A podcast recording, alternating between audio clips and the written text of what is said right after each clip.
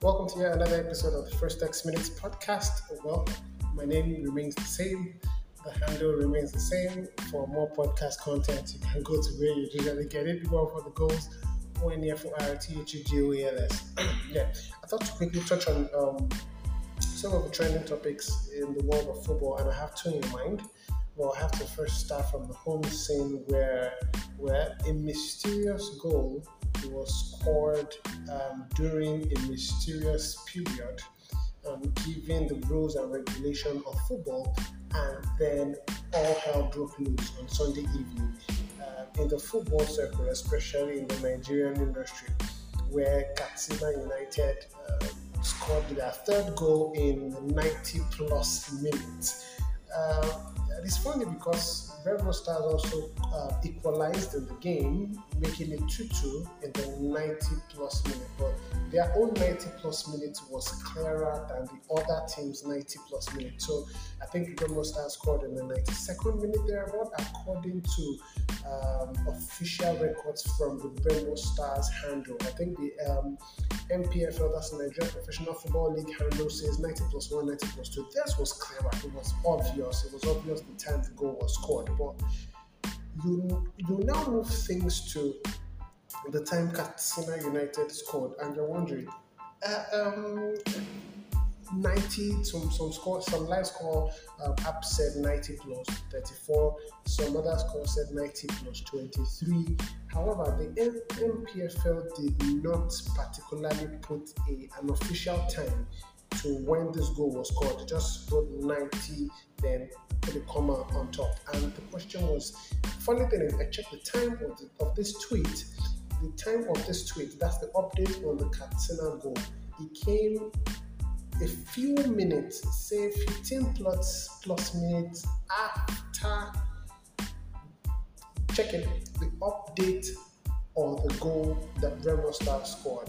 So Remo Star scored, I think 1759 thereabout. Yes, you can still go check the tweet.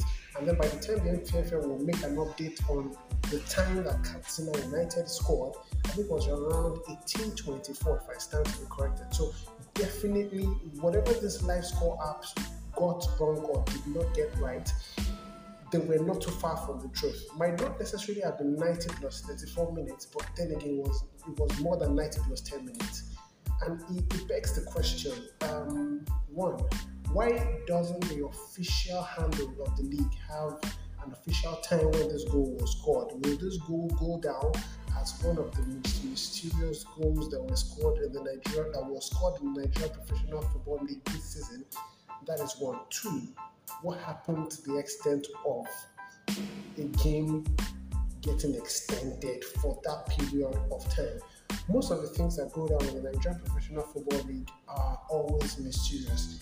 You know the check, you, you, you know the catch. Most of the things that go down in that league always remain mysterious. Most of the time, we never figure it out, regardless of how hard we try. We say to ourselves, what happened?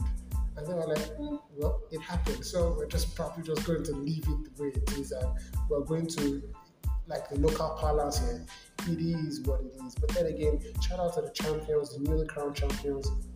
Rivers United did fantastically well for themselves. I always say that if you have the balls enough, the um, is it enough? Yes, or cajones or cojones, as the case may be, to win the Nigeria Professional Football League, then you deserve all the credit that you will be receiving think they've done very well for themselves. Kudos to them.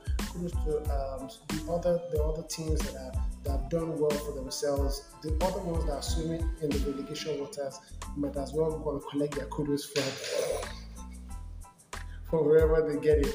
But uh, speaking of the team swimming in relegation waters, there was talk about uh, you know Kano Pillars getting points deducted off of them, and then you later hear that the points will not be deducted and sounds like a horse that has been flogged well enough, but we have to say these things um, because most of the time, check it, the bad news about the NPFL gets all of the noise more than the credits, more than the good things that happens. And it's because people already have a bias in advance towards this league. They're already thinking to themselves, oh boy, you know what? shit is going to go down and it's going to be terrible and it's not going to be nice. So whenever something terrible happens, they're like, "We said, I said it. I mean, I knew what's going to happen. I knew this league is a good for nothing league. I knew that they're up to no good in that league. But by the time good things happen, it's not amplified well enough because there's a norm, there's an expectation fans are bringing. I say, look, you know what, something bad is going to happen. And on the day it does not happen, they're like, oh, yeah, it's just one of those very, very few days when bad things don't happen and when negative things happen, when there's negative news. I mean, you should have seen the media yesterday. A portion of the media, though not the whole of the media, everybody was wondering, wait, 90 plus 34, wait, 90 plus 23, how is that possible? Did somebody die? I mean, what happened in the game? Why did why did it go on for so long? Why wasn't the time passed? You know, and stuff like that. But then again, in the local palace, especially in this part of the world, it is what it is. Let me quickly touch on international football. Chelsea, everybody's leaving Chelsea. Everybody's exiting Chelsea. It's like the new owner came and opened the exit door and said, Oh, well, thanks for your service. Y'all can now leave.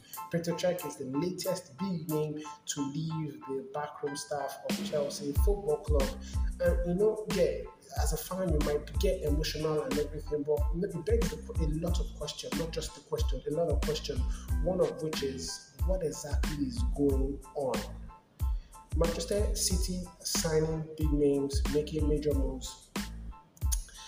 Liverpool making major moves, signing big names, even Arsenal even Arsenal signing Gabriel Jesus, adding them, adding Gabriel to, to their ranks, and other players, the Vieira guy, I think from Portugal. But Chelsea, yeah, they're linked to Sterling, but what more? Don't think there's been that much. I don't think they're beating, making enough moves in the transfer market for the fans to be satisfied. And then there's an exodus. So it's not much is coming in, but there's a massive exodus. And you know, it, it begs the question is this the norm when power exchanges hands at the upper echelons of, of, of, of, a football club? You know, when when when ownership changes hands, is it this tumultuous? In terms of leaving fans in the limbo and not letting them know what's going on. Yeah, rumors and everything, but if you check most of the rumors, not a lot is connected to Chelsea. And considering the fact that a certain Thiago Silva is 39 years old, you have a certain Azpilicueta that is well into his 30s also, you, had um, Rudiger who had to leave. They're same at the back in terms of numbers and age-wise. But then again, these names who can make things happen for Chelsea in the transfer market are not coming. They're going out. So new owners are definitely coming with um, a new strategy. Definitely. Now the question is, will it work?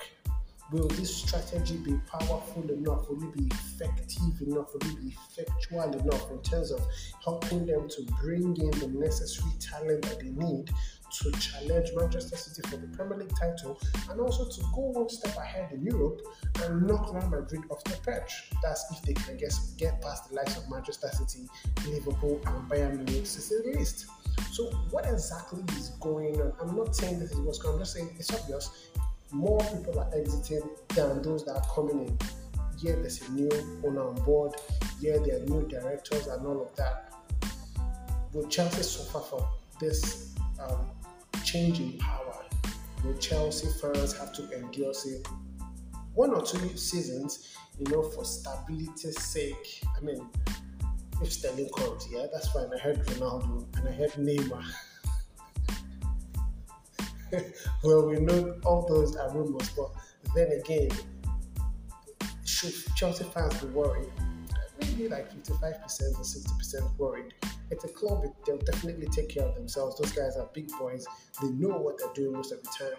But, you know, as fans, you should be worried because the names that should be linked okay, Ronaldo, look, check it Ronaldo, Neymar, Sterling. Um, last I checked, none of those three names are defenders. And the major bulk of the issue that Chelsea currently has now that needs immediate fixing is at the back. They're thin the back. Except we want to go um, chase the Premier League title uh, with Malang. I don't think so. I don't think the fans want to do that also. So I think uh, for Chelsea, yeah, there might be a few exoduses, but um, I think they need to go back to the beginning. They need to write new genesis so that if not for anything, at least they can be assured of the top four spot and also go one further and see maybe they can, you know, cause a little bit of ripple in the waters when it comes to the two horse race. Maybe make it a three horse race. I don't even have anything to say about Manchester United. This is where we wrap up this episode of the first X Minutes podcast. My name is Richard Damala. You find me on Twitter, PAPI underscore D Great. June is leaving, June is going. It's been fun, really. It's been really, really fun. Cheers, heard cheers to the second half of the year. I'm hopeful and prayerful that it will be better than the first half of the year for me and for you. Until I come here in the next episode of the podcast. Stay safe, my friends. Stay jiggy also. And make the most of return because while life is incredibly long, you heard it. Life is also incredibly short. I'll catch you in the next episode of the podcast. Cheers, my friends. Bye for now.